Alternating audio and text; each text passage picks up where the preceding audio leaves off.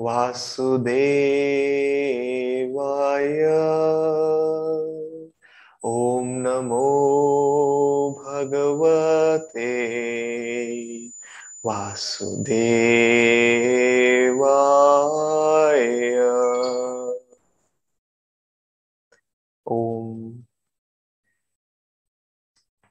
नमस्ते दोस्तों, आपका स्वागत है हमारे इस वेबिनार में जो परमहंस योगानंद जी की वार्तालाप के साथ, वार्तालाप इस पुस्तक पे आधारित है, जो स्वामी क्रियानंद जी ने लिखी थी। और आज मैं दो वार्तालाप पढ़ना चाहता था, क्योंकि ये दोनों, कुछ हद तक आप कह सकते हैं रिलेटेड हैं और एक दूसरे से जुड़ी हुई हैं। तो सबसे पहले वही जो कोलंबिया के हमारे प्रोफेसर हैं, वो अभी तक योगानंद जी से प्रश्न पूछ रहे हैं इस वार्तालाप में। प्रश्न है, क्या सृष्टि की योजना में मनुष्य का महत्व है? प्रोफेसर ने पूछा। और ये योगानंद जी का उत्तर है, मनुष्य का महत्व केवल एक ही अर्थ में है, गुरु जी ने उत्तर दिया। उसे ईश्वर के प्रतिरूप में बनाया गया था, वही उसका महत्व है, शरीर अहंकार या व्यक्ति के लिए वह महत्वपूर्ण नहीं है, या व्यक्तित्व के लिए महत्वपूर्ण नहीं है। अपने अहंकार चेतना की लगातार अभिपुष्टि ही उसकी सभी समस्याओं का स्रोत है, या मूल है। अगला वार्तालाप, किसी अन्य अवसर पे गुरुजी ने हमें कहा था मनुष्य को अहंकार चेतना उसे ईश्वर खोज में प्रेरित करने के लिए दी गई थी। उसे अस्तित्व का यही एकमात्र कारण है। नौकरी, मित्रों, व्यक्तिगत रुचियाँ, इन सब का अपने आप में कोई अर्थ नहीं है। मुझे ये बड़ा दिलचस्प लगा इन दोनों वार्तालापों में, क्योंकि एक में परमहंस योगानंद जी कह रहे हैं कि अहंकार चेतना की लगातार अभिपुष्टि ही उसकी सभी समस्याओं का कारण है। और दूसरी जगह वो कह रहे हैं कि अहंकार चेतना उसे ईश्वर खोज में प्रेरित करने के लिए दी गई है। और एक तरह से यदि हम देखें तो हमें लग सकता है कि, अरे, ये दोनों चीज़ें तो एक दूसरे से कॉन्फ्लिक्ट हो रही है या एक दूसरे से मेल में नहीं है। लेकिन आप कह सकते हैं कि अहंकार जो है, उसके दो पहलू हैं। एक में वो एक वरदान के रूप में हो सकता है, या दूसरे में वो एक श्राप के रूप में भी हो सकता है हमारे आध्यात्मिक जीवन के लिए। और अहंकार की चेतना और अहम में रहना हम सबको पता है कि कैसे वो कई बार लोगों के आध्यात्मिक जीवन के लिए और कभी कभार हमारे कभी कभार नहीं, प्राय हमारे दैनिक जीवन में भी एक विनाशकारी आप कह सकते हैं एक विनाशकारी चेतना लेके आता है, जहाँ हम कहते हैं कि नहीं, मैं महत्वपूर्ण हूँ, मैं मैं जानता हूँ मैं क्या कह रहा हूँ, मुझे किसी से सुनने की आवश्यकता नहीं है। तो जहाँ पे आप कह सकते हैं अहंकार श्राप के रूप में आता है, वो तो हम सबको पता है। लेकिन अहंकार एक वरदान के रूप में कैसे हो सकता है कि अहंकार कैसे ईश्वर ने, योगानंद जी कह रहे हैं कि अहंकार ईश्वर ने हमें दिया था ताकि हम प्रेरित हो सके ईश्वर की प्राप्ति के लिए। और पहली बार जब हम सुनते हैं तो हम सोचते हैं कि सच में अहंकार की क्या आवश्यकता है? यदि अहंकार होता ही नहीं तो फिर मुझे, मैं ईश्वर में लीन हो जाता और मुझे फिर अहंकार की ज़रूरत ही नहीं होती। और यदि अहंकार होता ही नहीं तो फिर उसके बाद में मुझे वो अलगपन जो होता है कि ईश्वर ये है और मैं ये हूँ, मुझे इन दोनों चीज़ों में वो भिन्नता दिखती ही नहीं। लेकिन सबसे पहले सोचते हैं कि अहंकार के बारे में परमहंस योगानंद जी ने कहा था कि अहंकार, और ये शायद मुझे नहीं लगता मैंने कई आध्यात्मिक पुस्तकें पढ़ी थी योगानंद जी की आप कह सकते हैं ऑटोबायोग्राफी ऑफ़ योगी या एक योगी की आत्मकथा पढ़ने से पहले, या उनके आध्यात्मिक शिक्षाओं को जानने से पहले। लेकिन परमहंस योगानंद जी ने ये कहा था, जो मैंने पहले कहीं नहीं पढ़ा था, उन्होंने कहा था कि अहंकार व्यक्ति के मेड्यूला ऑब्लोंगाटा में स्थित है, जो हमारा ईगो होता है। और ये अगर आपको पता नहीं है मेड्यूला ऑब्लोंगाटा एक मेडिकल या एक ऑर्गन है हमारी बॉडी में और मेडिकल साइंस कहती है कि जब स्पर्म और ओवा यूनाइट होता है, जो बच्चादानी पैदा होती है, उससे मतलब बच्चादानी होती है तो जो दो सेल्स यूनाइट होते हैं तो सबसे पहले जो सेल्स फॉर्म होते हैं साइंस में कहा जाता है कि वो मेड्यूला के होते हैं। और वहाँ से आप कह सकते हैं, ऊपर की ओर हमारा जो ब्रेन है, हमारा जो ब्रेन है, वो होता है और उसके नीचे फिर हमारा मेरुदंड वहाँ से बढ़ता है और फिर मेरुदंड से आप कह सकते हैं कि बाकी शरीर हमारा बढ़ता है और तब बच्चे का पूरा शरीर जो माता का, माता के पेट में बच्चादानी में, बच्चे का शरीर फिर वहाँ से बढ़ना शुरू होता है। ये सिर्फ़ मैं क्यों बोल रहा हूँ? क्योंकि अहंकार परमहंस योगानंद जी ने बोला था कि वहाँ पे स्थित है मेड्यूला में। और मेड्यूला क्या है? यदि आप अपना हाथ जरा सा पीछे, अपने हाथ को सर के पीछे लेके जाएँगे और नीचे नीचे लेके आएँगे तो हल्का सा आपका सर अंदर की ओर जाता है।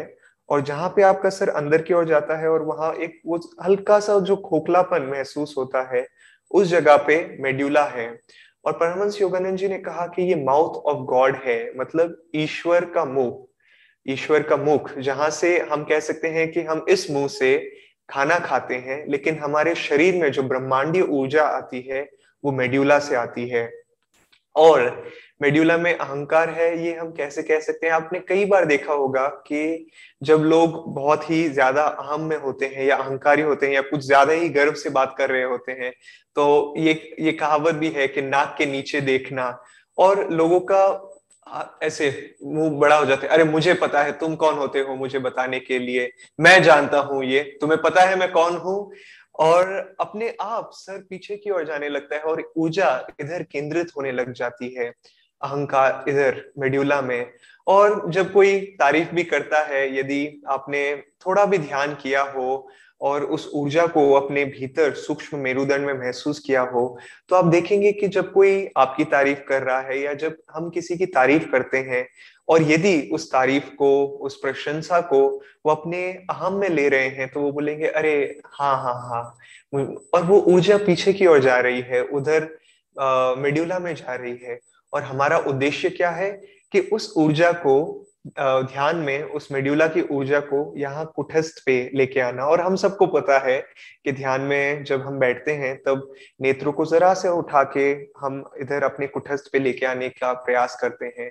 और आपने अक्सर देखा होगा, हर किसी धर्म में हम देखते हैं कि विनम्रता का प्रतीक होता है, या जब हम ईश्वर के सामने या गुरु के सामने प्रणाम करते हैं तो और जब भी हम ध्यान में, उसके बाद में जब प्रार्थना करके अपने गुरु की तस्वीर के सामने या ईश्वर की तस्वीर के सामने प्रणाम करते हैं तो अपने आप सर नीचे की ओर जाता है।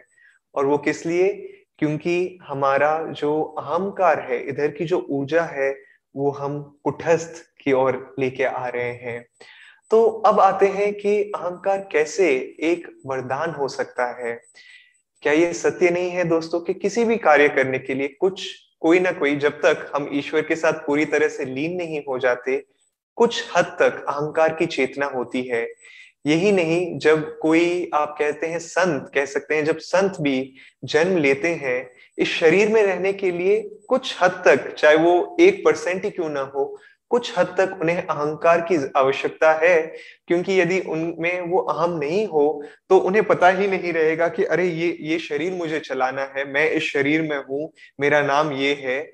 और क्यों? क्योंकि परमहंस योगानंद जी जब स्वामी क्रियानंद जी के साथ में थे जब वो पर, स्वामी क्रियानंद जी ने जब ये किताब में से काफ़ी सारी वार्तालाप लिखे थे और स्वामी क्रियानंद जी, योगानंद जी के साथ में थे तो काफ़ी बार वो अपनी चेतना को पूरी तरह से विस्तारित कर लेते थे और वो फिर अपने शरीर को चला नहीं पाते थे। और काफ़ी बार स्वामी जी, योगानंद जी को सहारा देके धीरे धीरे वो उस रेगिस्तान में जहाँ पे उनकी रिट्रीट थी, वहाँ पे योगानंद जी को स्वामी जी सहारा देते थे और योगानंद जी कहते थे कि मुझे मुझे पता नहीं है कि कौन से शरीर को चलाऊं, मैं हर शरीर में हूँ और तब ये इसलिए होता है क्योंकि जो मेड्यूला में जो ऊर्जा है, वो पूरी तरह से हमारे कुठस्थ में आके आयोजित हो जाती है।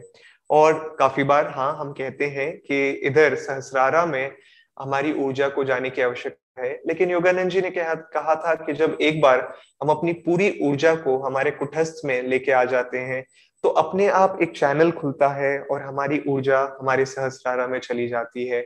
यही नहीं, योगानंद जी ने यह भी कहा था कि सेफ़ भी नहीं है शुरुआत में सीधा ऊर्जा को यहाँ पे लेके जाना। और अहम का और क्या आवश्यकता हो सकती है? सुबह उठने के लिए क्या आपको, अगर आप किसी भी प्रकार का अहम ना हो कि अरे मुझे उठना है, मुझे उठ के ध्यान करना है, कुछ हद तक अहम लगता है कि मुझे ध्यान करना है, मुझे बैठना है ध्यान करने के लिए, मैं ध्यान के लिए बैठूँगा, मैं तो उस जगह पे हाँ हम हमारा आध्यात्मिक रूप में हमारी सहायता कर सकता है। यही नहीं, अहंकार एक ऐसी चीज़ है जो सिर्फ़ मनुष्यों में आप कह सकते हैं कि जिस हद तक हमारे जीवन में हम पाते हैं, उतना शायद जानवरों में भी नहीं है। अहंकार हाँ अहंकार की कुछ हद तक उनमें भी चेतना होती है, उनमें भी थोड़ा ईगो होता है जानवरों में, लेकिन इतना डेवलप नहीं होता है, इतना विकसित नहीं होता है जितना मनुष्य में होता है। और क्योंकि हम, हमारे अंदर वो अहंकार की चेतना है और हम महसूस कर सकते हैं कि ये मैं हूँ, ये मैं हूँ जिसे दर्द हो रहा है, ये मैं हूँ जिसे पीड़ा है, ये मैं हूँ जिसे दुख है। और एक बार स्वामी क्रियानंद जी से पूछा गया था कि कई लोग हैं इस दुनिया में, करोड़ों लोग हैं इस दुनिया में, लेकिन स्वामी जी, इस दुनिया में सब कोई, हर कोई आध्यात्मिक मार्ग में क्यों नहीं आगे बढ़ रहा है? और स्वामी क्रियानंद जी ने कहा, वो इसलिए है क्योंकि उन्होंने कुछ काफ़ी दुख नहीं सहा है, या उन लोगों ने काफ़ी दुख का अनुभव नहीं किया है। क्योंकि जब जब एक मनुष्य, एक आत्मा बहुत सारा दुख अनुभव करती है, शायद इस जन्म में या पिछले जन्मों में, तब एक पॉइंट आ जाता है, एक समय आ जाता है हमारे जीवन में, जब हम कहते हैं कि ये सब मोह माया है। और वो दुख अनुभव करने के लिए अहम की आवश्यकता होती है, और फिर वो दुख हमें बताता है कि नहीं, ये सब मोह और माया है। मैं ईश्वर के साथ लीन हो जाता, होना चाहता हूँ। और फिर हमें याद आता है कि चलिए, मैं इस अहंकार से मुक्त होने के लिए भी मुझे इस अहंकार की आवश्यकता है शुरुआत में। गीता में परमहंस योगानंद जी ने कहा था कि भीष्म जो है, उनका जो कैरेक्टर है, वो अहंकार के प्रतीक है भगवत गीता में। और कैसे वो प्रतीक हो सकते हैं? आपको पता होगा कि भीष्म को एक वरदान था, भीष्म। तब तक वो नहीं मरेंगे, तब तक उनकी मृत्यु नहीं होगी, जब तक वो नहीं चाहे। और इसी प्रकार दोस्तों, हमारा अहंकार भी जब तक अहंकार अपने आप को समर्पित नहीं कर देता, ईश्वर के चरणों में अहंकार की मृत्यु नहीं हो सकती। और भगवान श्री कृष्ण ने भी जैसे कहा था कि कोई भी नहीं मरता है हकीकत में। बस ये है कि हमारी जो नीची जो क्वालिटीज है, जो गुण है, जो हमें बाँध के रखते हैं इस विश्व में, इस मोह माया में, इस संसार में, बस उनका आप कह सकते हैं कि उन गुणों को हम एक पॉजिटिव रूप दे देते हैं। उन्हीं गुणों की ऊर्जा, क्योंकि ऊर्जा एक ही है। जैसे योगानंद जी कहते थे कि सब कुछ इस रचना में एक ही है और सब कुछ ईश्वर की ही चेतना से बना, बनी हुई है। जैसे अगर आप अपने घर में, अगर आप गैस को अपने घर में, सबके घर में मैं सोचता हूँ कि गैस होगा, स्टव तो जब आप स्टव चलाते हैं, तब वो जो चिंगारी आती है, जो फ्लेम आती है, जो वो आग आती है, वो उसके ऊपर यदि आप अलग अलग रंग डालोगे उस बर्नर पे, जो हमारे स्टव पे जो बर्नर होता है, तब आप देखेंगे कि अलग अलग रंग आएँगे। यदि आप उस पे अलग अलग जगहों पे अलग अलग रंग डालेंगे तो लेकिन अलग अलग रंगों के पीछे भी आप देखेंगे कि वो एक ही गैस है मतलब वो एक ही चेतना है, जिन सबसे हम बने हुए हैं। लेकिन देखने में मैं ब्रह्मचारी विनीत हूँ, आप कोई और है, आपके माता कोई और है, हम सब देखने में अलग अलग लोग हैं, लेकिन हमारे पीछे आप कह सकते हैं कि वो ईश्वर की चेतना है, जो हमें, आप कह सकते हैं, बाहरी रूप में प्रकट हो रही है। और जीवन का हम सबका उद्देश्य यही है कि हम उस चेतना के साथ में वापस लीन हो जाए